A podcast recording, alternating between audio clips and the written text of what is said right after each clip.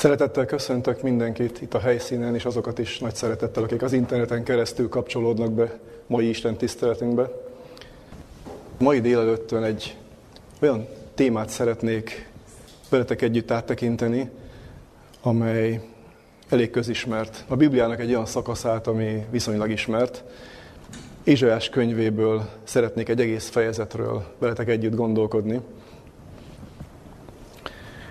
Ez a fejezet Izsajás könyvének hatodik fejezete. Azok közé a fejezetek közé tartozik, amit nagyon sokan ismernek, és nagyon sokan olvastak is már. Ebben a fejezetben Ézsajás próféta egy látomását tárja elénk a Szentírás. Ő maga írja le, hogyan élte át ezt a látomást. És ennek a tanulságait szeretném áttekinteni veletek együtt, hiszen ahogyan a Szentírásban olvashattuk, minden egyes megírt, régen megírt dolognak van tanulsága a mi számunkra is. Mindannyiunk számára hordoz tanulságot, akárhány éve vagy évszázaddal ezelőtt írattak le ezek a történetek, mindig van aktualitása ezeknek a leírt történeteknek. Elolvasnánk egyben az egész hatodik fejezetet, és igazából végig is megyünk gondolatilag ezen az egész fejezeten, de szeretném azokat a mozzanatokat kiemelni ebből a részből, ami igazán aktuális tanulságokat hordoz mindannyiunk számára. Ézsajás könyve hatodik fejezetét, tehát az alábbiak szerint olvashatjuk. Amely esztendőben meghalt Uzziás király, láttam az urat ülni magas és felemeltetett székben, és palástja betöltötte a templomot. Szeráfok álltak felette, mindegyiknek hat-hat szárnya volt, kettővel orcáját vette be, kettővel lábait vette be, és kettővel levegett. És kiáltott egyik a másiknak, és mondta, Szent, Szent, Szent a seregeknek, Ura, teljes mind a széles föld az ő dicsőségével. És megrendültek az ajtó küszöbei a kiáltónak szavától, és a ház betelt füsttel. Akkor mondtam, jaj nékem, elvesztem, mivel tisztátalan hajkú vagyok, és tisztátalan hajkú nép között lakom, hisz a királyt, a seregeknek urát látták szemeim. És hozzám repült egy a szeráfok közül, és kezében eleven szén volt, amelyet fogóval vett az oltárról, és illette számat azzal, és mondta, íme ez illette ajkaidat, és bűnöd eltávozott, bűnöd, hamisságod eltávozott, bűnöd elfedeztetett. És hallottam az Úrnak szavát, aki ezt mondta, kit küldjek el, és ki megy el nékünk. Én pedig mondtam, hol vagyok én, küldj el engemet. És mondta, menj és mondd ezt a népnek, halván halljatok és ne értsetek, és látvállásatok és ne ismerjetek, Kövérítsd meg a népszívét, és füleit dugd be, és szemeit kend be. Ne lásson szemeivel, ne halljon füleivel, ne értsen szívével, hogy meg ne térjen, és meg ne gyógyuljon. És én mondtam, meddig lesz ez, Uram? És mondta, míg a városok pusztán állnak lakos nélkül, és a házak emberek nélkül, és a föld is puszta lesz. és az Úr az embert messze elveti, és nagy pusztaság lesz a földön és ha megmarad még rajta egy tized rész, ismételten elpusztul ez is. De mint a terpentinfának és cserfának törzsük marad kivágatás után, az ő törzsük szent mag lesz.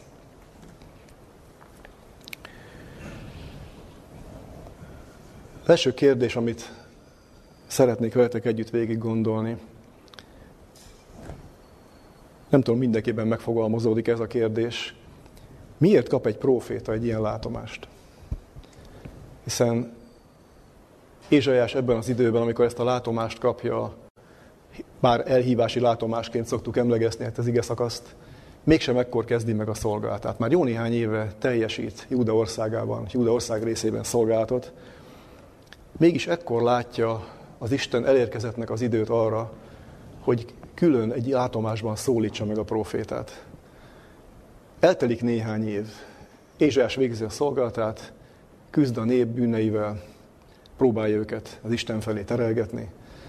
És nyilván ekkor volt egy olyan helyzet, többféle szempontból, amikor az Isten hasznosnak tartotta azt, és fontosnak tartotta azt, hogy a próféta külön eligazítást kapjon, ne csak a szolgáltára nézve, hanem az egész életére nézve.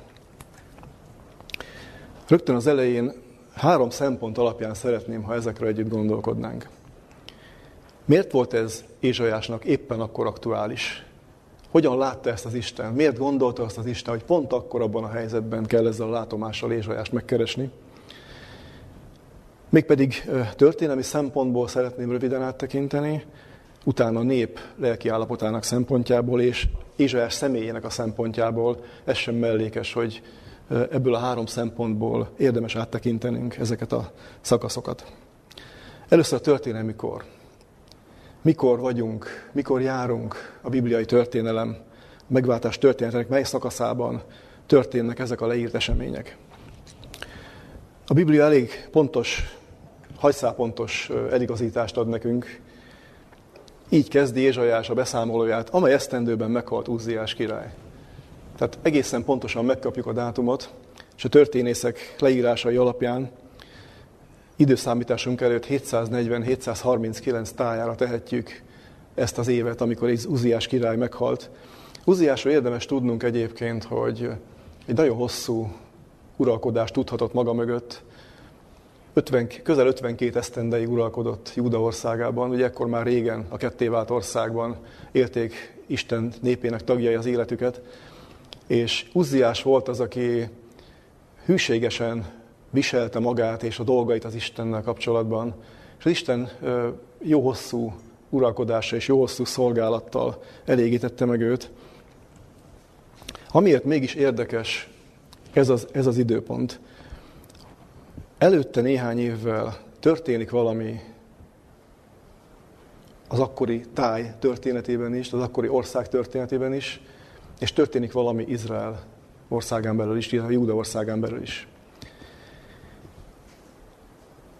Ha azt mondom, hogy 740 és 739 körül járunk, ha valaki már jártasabb egy picit a bibliai történelemben, akkor a 700-as évek fordulója közelében, tehát egészen pontosan 722-ben fog történni egy olyan nagy jelentőségi történelmi esemény, amely meghatározza Isten népének a sorsát. Ez pedig majd az asszír hódítás lesz. Tehát itt még közel két évtized van addig, amíg ez meg fog történni, még mindig kap a nép időt, még mindig kap arra időt, hogy az Istenhez térjen, még mindig lesz alkalma az Istenhez fordulni. De már akkor elindulnak bizonyos folyamatok a történelemben. 745-ben uralomra jut harmadik Tiglát Pilészer, aki egy nagyon ambíciózus király lesz Asszíriában.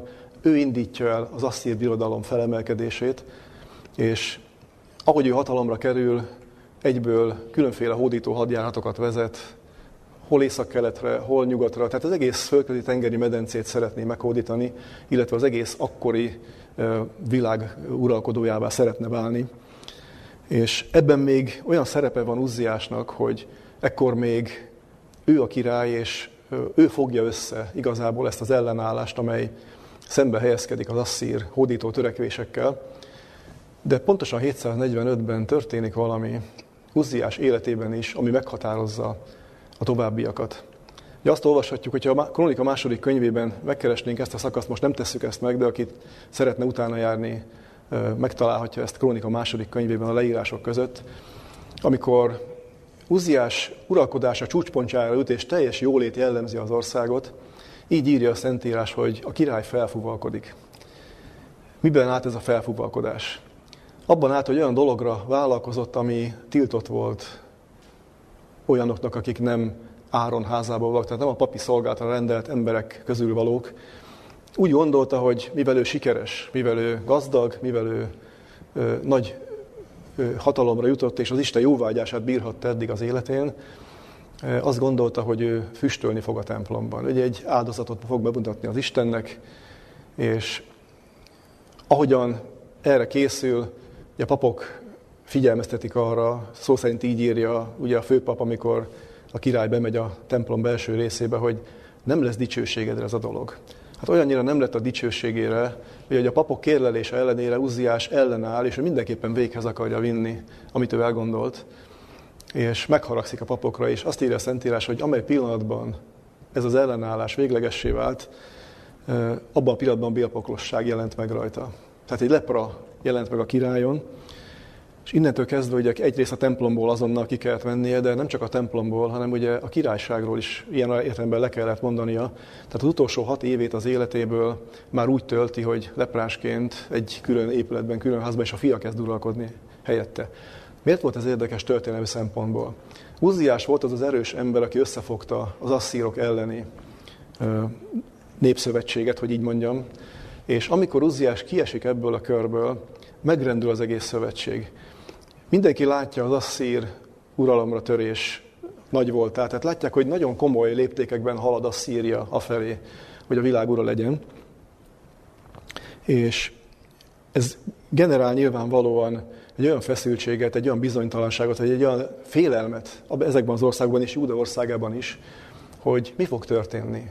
Valóban Asszíria lesz a világ ura, meg tudja őket az Isten menteni, meg akarja őket az Isten menteni.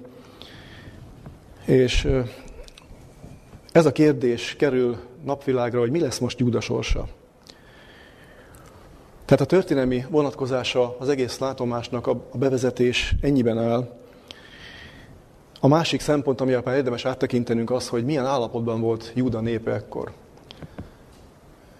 Említhetnénk Izrael népét is, Izrael népe ebben az időben már sokkal rosszabb állapotban volt, de Júda sem áll túl messze attól, hogy egészen távol kerüljön az Istentől.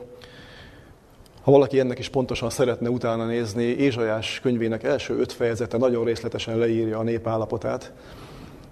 Nagyon komoly figyelmeztetések, feddések. Ugye, ha emlékszünk rá, akkor ugye az első fejezetben Szodoma és Gomorra állapotához hasonlítja az akkori helyzetet, az akkori állapotokat. Tehát nem arról szólt ez az időszak sem, hogy olyan hűséges lett volna Isten népe Istenhez. Legyen akár szó Izraelről, akár Judáról.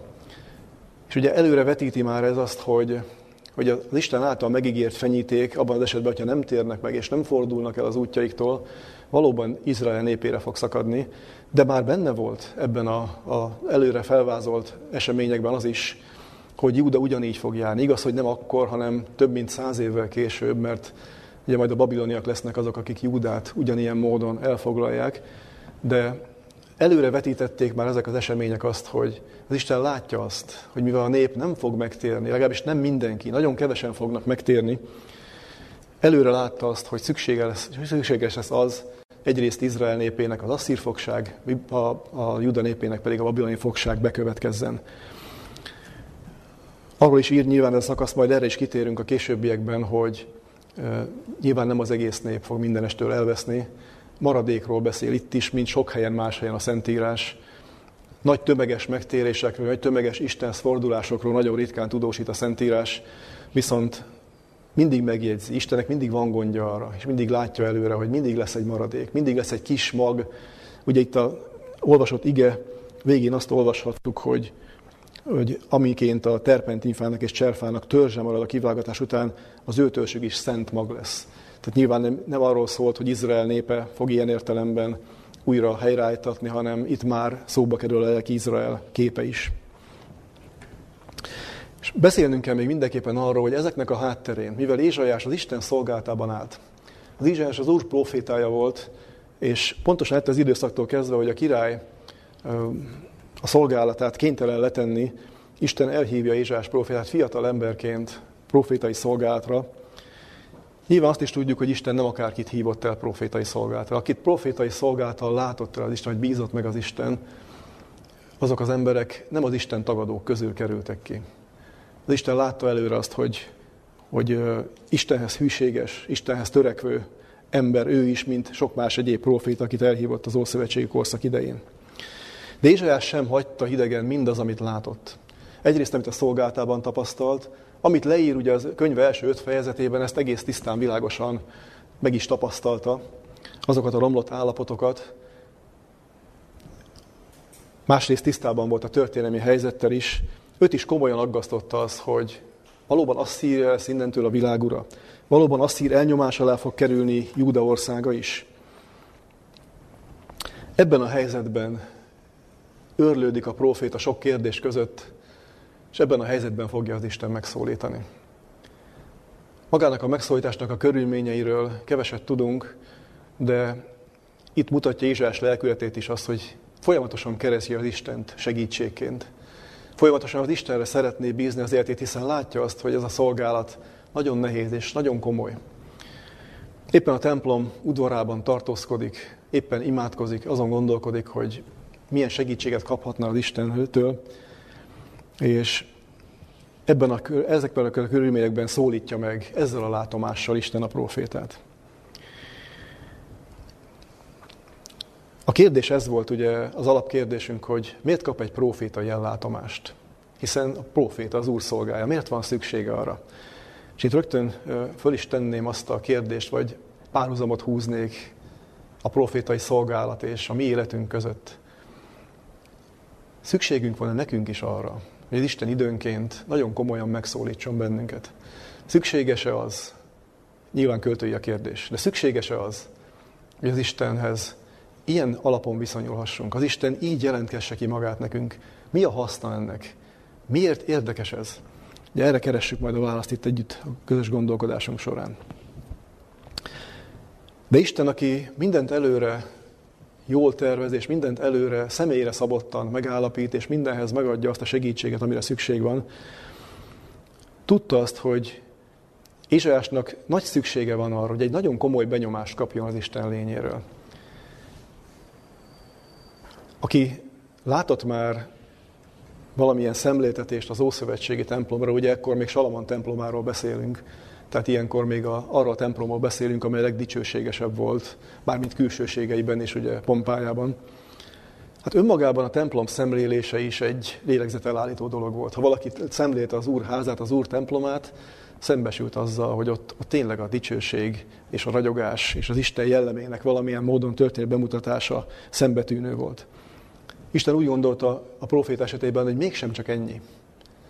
Egészen konkrét és egészen komoly bepillantást engedett neki a mennybe, a mennyei templomba. Mi volt ezzel a célja Istennek?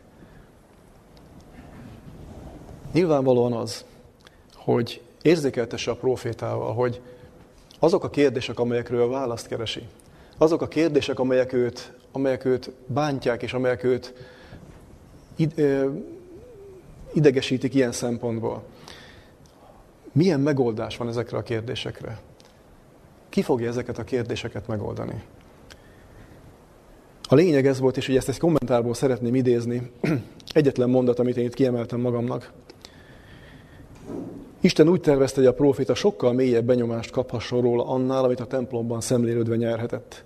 Szerette volna, ha megérti, hogy Asszíria minden hatalma ellenére még mindig az Úr a leghatalmasabb az ő trónján, és ellenőrzése alatt tartja a földi eseményeket.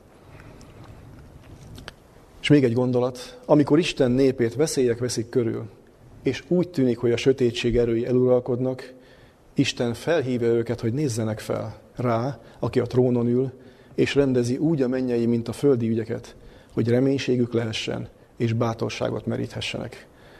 Itt van tehát a kapcsolódási pont Ézsás szolgálta, és sok más proféta szolgálta között, mert ha a Bibliát olvassuk és figyelmesen nézzük ezeket az eseményeket, nem csak Ézsajás életében találkozunk hasonló látomással. Ugye olvashatunk több ilyen látomásról, Mikás próféta közel száz évvel Ézsajás kora előtt már részesül hasonló látomásban, hogy ezt egy királyok 22. fejezete örökíti meg. De nem régen, ugye ez a korhoz képest Ámos próféta szintén megkapja azt a látomást, látja az Istent, látja az Urat az oltár mellett állni a templom belső részében, és még akkor nem is beszéltünk Dániel látomásáról, vagy Ezékiel látomásáról, János apostol látomásáról, ugye, amit Pátmos szigetén kapott, vagy ha visszamegyünk a korban, Mózes látomásáról, az Isten sok esetben, sok embernél látta úgy, sok olyan szolgájánál látta azt fontosnak, hogy egy olyan benyomást kaphassanak, egy olyan benyomás érhesse őket, ami életük végéig elkíséri őket. És én erre gondolok, hogy nem tudom, a saját uh, Istenről alkotott képünk milyen. Nem ismerem egyikünk uh, Isten képét sem, elképzeléseit, de valahol ez a látomás is erre bizonyíték, hogy az Isten úgy akar bemutatkozni nekünk, amilyen ő valójában. nem szeretné, hogyha saját istenképünk lenne olyan értelemben, hogy sajátos, tehát egy olyan istenkép jellemezne bennünket, ami nem a Biblia alapján állja meg a helyét, hanem belevegyülnek ugye emberi elgondolások. Tehát Ézsajás is ezért látta az Istent, ahogy fogalmaz a Szentírás, magas és felemeltetett trónon, hogy megértse azt, hogy bármilyen veszély fenyegeti, akár őt, akár a népet. És nekünk is szól ez az üzenet ilyen értelemben. Hiszen erről írt ugye az a kommentár szakasz, amikor úgy tűnik, hogy minden veszni látszik, akár történelmi helyzet, akár lelki problémák, lelki dolgok, amikor úgy tűnik, hogy idéztük is, hogy amikor a sötétség erői teljesen eluralkodnak, mikor úgy tűnik, hogy mindent leuralnak, és ellenünk van minden. Az Isten hitben nekünk is hasonló látomást akar adni. Nem sok valószínűsége van annak, hogy mi ugyanilyen látomást fogunk kapni, mint a próféta. De hitben, és erre majd kitérünk az Isten tisztelt végén, hitben ugyanígy szemlélhetjük az Istent. A Szentírás lapjairól megismerve az Isten jellemét, az Isten dicsőségét, mert hiszen mi az, amit szemléltett Ézsajás? Az Isten dicsőségét, vagy más néven az Isten jellemét.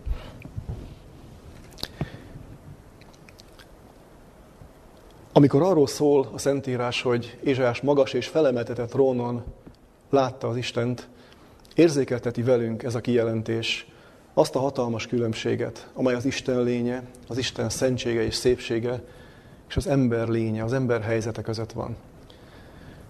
Valahogy így fogalmaztam meg magamnak, hogy ez egy szakadéknyi különbség. Maga az Isten is bizonyságot tesz erről, hiszen ugyanebben a könyvben, Ézsajás könyvében több helyen is találkozunk olyan kijelentéssel, hogy Isten nem rejti véka alá, hogy ő az Isten. Ő mindenek fölött áll. Ő hatalmas úr. Megközelíthetetlen valóságban lakozik. Ugye, ha csak az 55. fejezet 8.-9. versére gondolunk, jól ismert szakasz ez is. Nem az én gondolataim, a ti gondolataitok. Nem az én utaim, a ti utaitok. Így szól az Úr. Mert amint magasabbak az egek a földnél, aképpen magasabbak az én utaitoknál és gondolataim gondolataitoknál. Tehát az Isten nem csinál ebből egy olyan kérdést, hogy lehozza a mi szintünkre a saját lényét. Világosá teszi, hogy igen, az Isten valóban szent és felemeltetett. De az 57. fejezet 15. verse arról biztosít bennünket, mert így szól a magasságos és felséges, aki örökké lakozik, és akinek neve szent, ugye itt is előkerül az Isten neve és jelleme, magasságban és szentségben lakozom. Tehát ez egy világos kijelentés. Én az Isten vagyok. De a megrontottól, azaz a megtört szívűvel és az alázatos szívűvel is, hogy megelevenítsem az alázatosok lelkét, és megelevenítsem a megtörtek szívét. Tehát Isten világosá teszi nekünk, hogy ő, ő annyival magasabb az emberi elképzeléseknél, elgondolásoknál, mint amennyivel az ég magasabb a földnél. Úgy folytatja ugye Ézsás a leírást, hogy amint látta az Istent, amint ha maga a mennyei templom nyílt volna meg, az Istent látta ülni a tróna, és palástja betöltötte a templomot. Vagy uszája, más fordításban. Mit jelent ez a palást? Mit jelképez? Ugye ez a kifejezés is többször előkerül a Szentírásban, Zsoltárok között is találunk ilyen kifejezést, hogy az Isten 104. Zsoltárban az Isten körülvette magát, mint egy világossággal.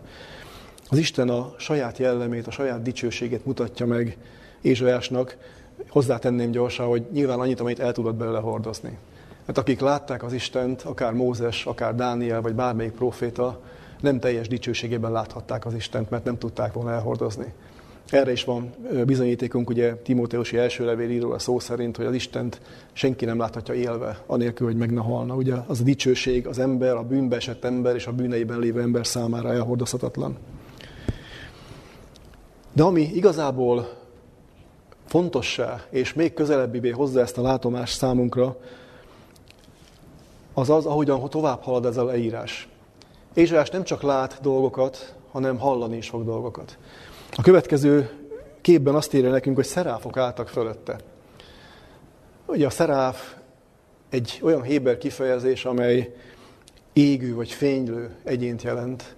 Tehát már azok, akik az Isten közvetlen közelében vannak, azok az angyalok vagy angyal fejedelmek is olyan fényt árasztanak, olyan dicsőség van, olyan dicsőségben van részük pontosan az Isten közelsége miatt, ami az emberi szem számára feltűnő, és ugye nyilván Ézsás is csak annyit látott ebből, amit el tudott hordozni. De Itt teszi világossá a Szentírás mindannyiunk számára, amit talán valamennyit megérthetünk belőle, hogy az Isten megközelíthetetlen világosságban lakik. És amikor Izsás rátér arról, amit látott, arra, amit hallott, itt térünk mi is rá arra, ami meghatározza a mai gondolkodásunkat. Azt olvassuk, és kiáltott egyik a másiknak, Szent, szent, szent a seregeknek, Ura, teljes mind a széles föld az ő dicsőségével, vagy az egész föld más fordításban. Ezt szemlélheti az is angyalok viselkedését, reakcióit, szavát és örömét. A kérdés mindannyiunk számára az, hogy mit láttak az angyalok, ami ilyen reakciót vált ki belőlük. Mit láttak ezek a mennyei lények az Isten lényéből, az Isten személyéből, ami ilyen reakciót vált ki. De hajlamos az emberi gondolkodás arra, mert vannak ilyen tapasztalataink is, látunk ilyet szerte a világban, hogy ez a szent, szent, szent, ez egy ilyen monoton, mondhatnám egy ilyen mantrásított, ismételgető dicséret lehet, amiben akár se lelki tartalom, se igazi, valódi tartalom nincsen, de itt nem erről van szó. Itt az angyalok ugyanúgy vannak, mint mi, amikor nyilván a hasonlat picit ugye sánta, mert ugye mi nem úgy vagyunk, de közelít ahhoz a gondolathoz, amikor mi egy gyönyörű tájat látunk, vagy valami nagyon szépet látunk, és már nincs más kifejezésünk arra, hogy valami újat mondjunk róla, akkor csak azt tudjuk mondani, hogy gyönyörű, csodálatos, jaj de szép, meg hasonló kifejezésekkel illetjük. De mi az, amit láttak az angyalok? Mi az, ami megragadta őket ennyire, amit nem tudnak más mondani? Egyszer azt tudják mondani, hogy igen, az Isten szent, szent és szent.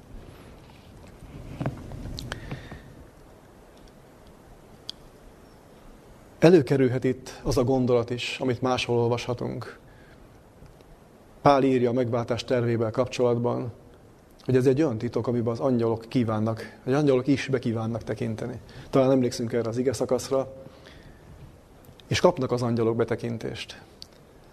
Amikor Isten lényét szemlélik, amikor Isten cselekedeteit szemlélik, amikor újabb és újabb cselekedeteit szemlélve, mondhatnám így is, hogy egyik ámulatból a másikba esnek. Nincs több jelző, nincs nagyobb jelző, amivel kifejezhetnék tiszteltüket és hódolatukat a Szent Isten iránt. És azon gondolkodtam, mikor készültem erre a mai témára, hogy az angyalok, mikor látják mindezeket, és szemlélik az Isten dicsőségét, és az Isten munkálkodását,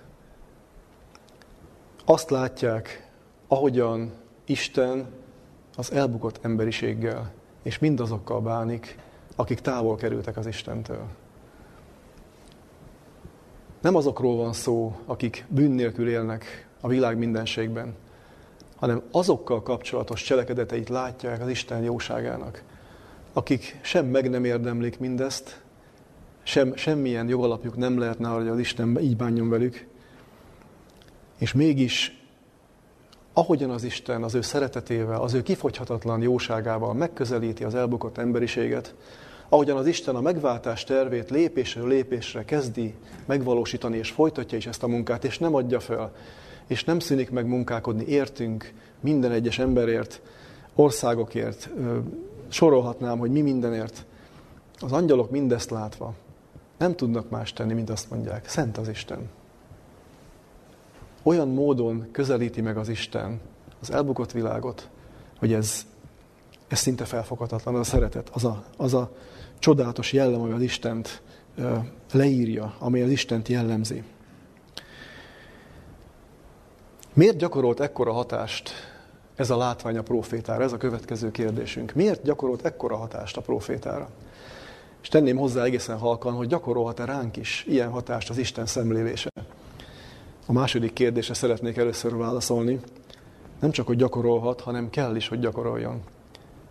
Azt gondolom, hogy az Isten lényének igazi megismerése, a Szentírás olyan mértékű kutatása, ahol nem magáért a tudásért, nem az ismeretért keresünk valamit, hanem az Istent keressük benne.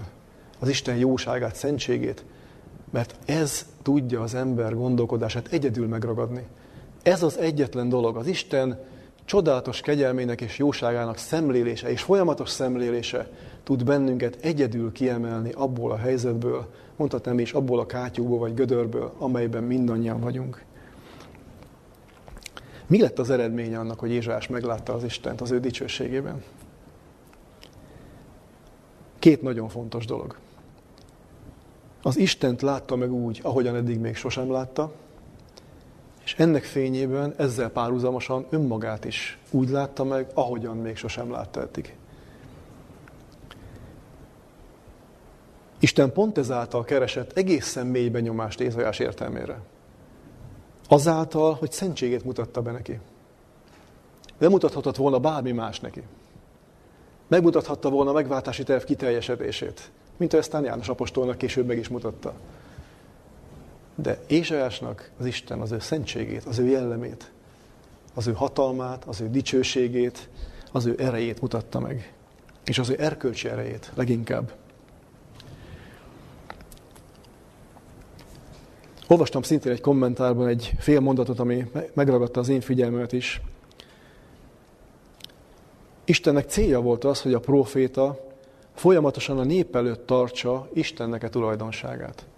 Tehát amikor a proféta majd elindul ismét erre a szolgálatra, és ugye közel 60 éven keresztül hirdette Isten üzenetét, és még azért itt a szolgálta elején járt, egy fiatal ember volt. Mi az, ami motiválta őt? És mi az, ami mindannyiukat motiválhat a hétköznapi életben? Az, amit Ézsajás így írt le, láttam az Urat. Láttam az Urat. Látni az Isten lényét, látni az Isten cselekedeteit. Miért szükséges az Isten szentséget szemlélni? Miért kellett Ézsajásnak, miért volt célja az Istennek, hogy Ézsajást az Isten szentségét tárja a nép elé? Nagyon logikus egyébként a dolog, és logikus a válasz is rá. Azért, mert a legnagyobb problémája a népnek azok a bűnök voltak, amelyek az Istentől elválasztották őket. És ez kortalan. Ez minden kornak a problémája. Minden egyes korban mindegyikünknek ez a legnagyobb problémája. Azok a bűnök, amelyek az Istentől elválasztanak bennünket. Az Ézsajás által képviselt üzenetek erre irányították a nép figyelmét. Tegyék félre bűneiket, és törekedjenek a szentségre. Egyébként ez a szentségre való törekvés folyamatosan előkerül a Szentírásban, már Mózes leírásaitól kezdve, egészen a páli levelekig. De majd erre is hozunk példát, de az Isten nagyon világosá teszi az ő jelleme bemutatásával. Nem lehet játszani a bűnnel. Nem tehetjük meg azt, hogy könnyen veszük a bűnt. Elválaszt bennünket az Istentől. Ézsaiás megérti ennek a látomásnak, ennek a képnek a lényegét. A reakciójából tudjuk, hogy megértette ennek a lényegét. Hogyan reagált Ézsajás arra, amikor meglátta az Isten dicsőségét? És én mondtam, jaj nékem, elvesztem, mert tisztátalan ajkú vagyok, és tisztátalan ajkú nép között lakom, hisz a királyt, a seregek urát látták szemeim. Egy profétától halljuk ezt. Tisztátalan ajkú vagyok, és tisztátalan ajkú nép között lakom. Ézsajás nem a nép bűneivel foglalkozik most. Nyilván ez is a feladata és küldetése volt. De amikor valaki az Isten csodálatos jellemével szembesül, nem mások hibáit fogja keresni, nem mások bűnei fog rágódni, és nem mások bűnei lesznek a fontosak. Az, amit én magamon észreveszek, amit én magamon meglátok. És az Isten szeretné is, hogy meglássuk mindezeket. Szeretné, ha önmagunkról is megváltozna a képünk. Adott a kérdés egyébként, hogyan tekintenek a bűntelen és tiszta mennyei lények az Isten személy és a saját személyükre? Nem hallottunk semmit ebben a leírásban, hogy bármelyik angyal azt mondta volna, hogy én szent vagyok. Pedig szentek ilyen értelemben. Nem a saját személyüket tették előtérbe.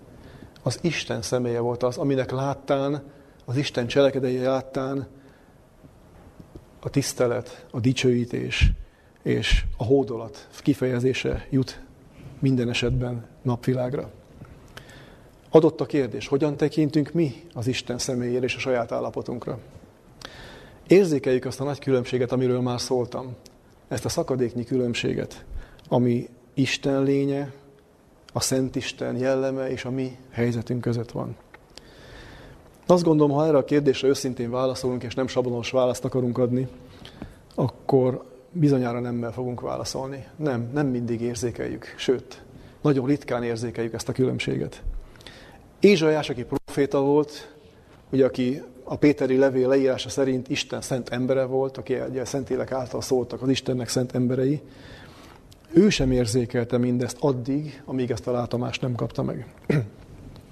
Szeretnék idézni Ellen White egyik cikkéből, ami ezzel a témával foglalkozik, 1896-ban jelent meg a Review and Herald című két heti labban, és így szól az idézet. Ézsajás eddig mások bűneit kárhoztatta. Ide írtam magamnak, zárójelbe, ez nekünk is remekül szokott menni. Most azonban ugyanazon ítélet alatt állónak látta magát, mint amelyeket másokra jelentett ki. Eddig meg volt elégedve Isten imádásával kapcsolatban a hideg, élettelen szertartásossággal. Megint csak hangsúlyozni, hogy profétáról van szó. De azt írja el majd hideg, élettelen szertartásosság. És itt a, a rész, amit alá is húztam, nem is látta a maga Isten tiszteletét ilyennek, amíg ezt a látomást nem adatott neki, az, amíg az a látomást nem adatott neki az Úrtól. Milyen jelentéktelennek is tűnt a bölcsessége és a képességei, amint a szent hely szentségét és felségét szemlélte. Mennyire méltatlan volt, milyen alkalmatlan volt a szent szolgálatra. Talán Pálapostól szavai fejezik ki legjobban azt a képet, ahogyan most látta önmagát. Ó, én nyomorult ember, kicsoda szabadít meg engem a halálnak a testéből. Ugye a fordítást a King James verzióból idéztem. Tehát összegezzük egy picit. Miben volt része Ézsajásnak, amikor azt a látomást meglátta? Elsőként az Isten lényével szembesült. Szembesült azzal, hogy az ő Isten képe valamilyen módon nagyon torz. Volt egy képe az Istenről, ez alapján szolgált is az Istennek. Mégsem volt teljes ez a kép, mégsem volt tökéletes. Egy torz Isten képpel rendelkezett, ahhoz képest, amit a látomásban látott. Ezután a saját lényével szembesült. Nagyon fontos dolog. Minden önfelmagasztalás és önmagára alkotott pozitív, pozitívabb kép, amíg az ember hajlamos a pozitívabb fényben vagy más megvilágításban látni önmagát, megváltozott. Mi lett úrrá a profétán? A megdöbbenés és az elveszettség érzéke. Ki is mondja? Jaj nékem, elvesztem. És ide írtam magamnak egy nagyon fontos gondolatot. Annak látta magát a profét, aki valójában. És nem többnek. Annak látta magát, aki valójában. Isten szentségéhez, vagy másképp fogalmazva, Isten törvényéhez, az ő jelleméhez képest elveszett és remény nélküli ember volt. És még egy idézetet szeretnék ugyanebből a cikkből, az ellentét aközött a gyenge magasztalás között, amelyel ő szokta illetni az alkotót, és a szeráfok lelkes dicsőítése között meglepte, megdöbbentette és mélyen megalázta Ézsajás profétát. Abban a csodálatos kiváltságban részesült, hogy az Úr magasztos jellemének szeplőtelen szépségét csodálhatta. Miközben hallgatta az angyalok énekét, elvonult előtte az Úr dicsősége, végtelen hatalma, és felülmúlhatatlan fensége, és ez igen mély benyomást tett lelkére. A páratlan tündöklés fényénél, amit az isteni jellem kinyilatkoztatásából el tudott viselni, és amely mindent nyilvánvalóvá tett, Ézsajás előtt lélegzetelállító félrejtetetlenséggel lett nyilvánvaló a tulajdon belső tisztátalansága. Még a szava is szennyesnek tűnt előtte. És ugye ez az idézet egy másik szakaszból, ez a látomás Istenről, amelyben Ézsajás szentségében és dicsőségében szemléhette őt, egészen más elképzelést adott a profitának az ember semmiségéről és bűnösségéről. Istenre, azután pedig saját magára tekintve, összehasonlítva állapotát az örökkévalóval, felismerte saját semmiségét és bűnösségét is. Ez egy nagyon komoly felismerés bárki életében. De szükséges és fontos dolog. Amíg az ember nem így látja önmagát, amíg a magabízásnak, amíg az önbecsülésnek ilyen értelemben, önfelmagasztalásnak a legkisebb csírája is bennünk van, nem tud az Isten közele férkőzni a lelkünkhöz. Amíg az ember el nem jut a valódi alázatra, és nézzük meg a profita leírásában is, az újbóli szolgálattal történő megbízás miután történik? miután az profita eljut az alázatra, miután majd részesül az Isten megigazító kegyelmében, ez lesz majd az a bizonyos elevenszén, és ezután hangzik el a kérdés, nem korábban, kit küldjek el? Mert amikor az ember már nem önmagát akarja adni valamiben, nem az én elképzelésemet akarom adni az emberek közötti kapcsolatban sem, nem az én elképzelésem szerint szeretném az Istenről szóló evangéliumot sem továbbadni, hanem alárendeltem az életemet annak az Istennek, aki mindent pontosan és jól tud. Egy régi biblia tanulmányt olvasgattam, és találtam benne egy rendkívül jó idézetet, és ezt meg is szeretném osztani mindenkivel. Így hangzik, addig érezzük magunkat jónak, igaznak, üdvösségre alkalmasnak, amíg távol vagyunk Istentől. Pont. Addig érezzünk magunkat jónak, igaznak és üdvösségre alkalmaznak, amíg távol vagyunk Istentől. Elég kontraszt, ugye? Elég nagy kontraszt. Addig könnyen hatalmába keríthet bennünket is a templomban imádkozó farizeus lelkülete. Isten, hálát adok neked, hogy nem vagyok olyan, mint egyébben.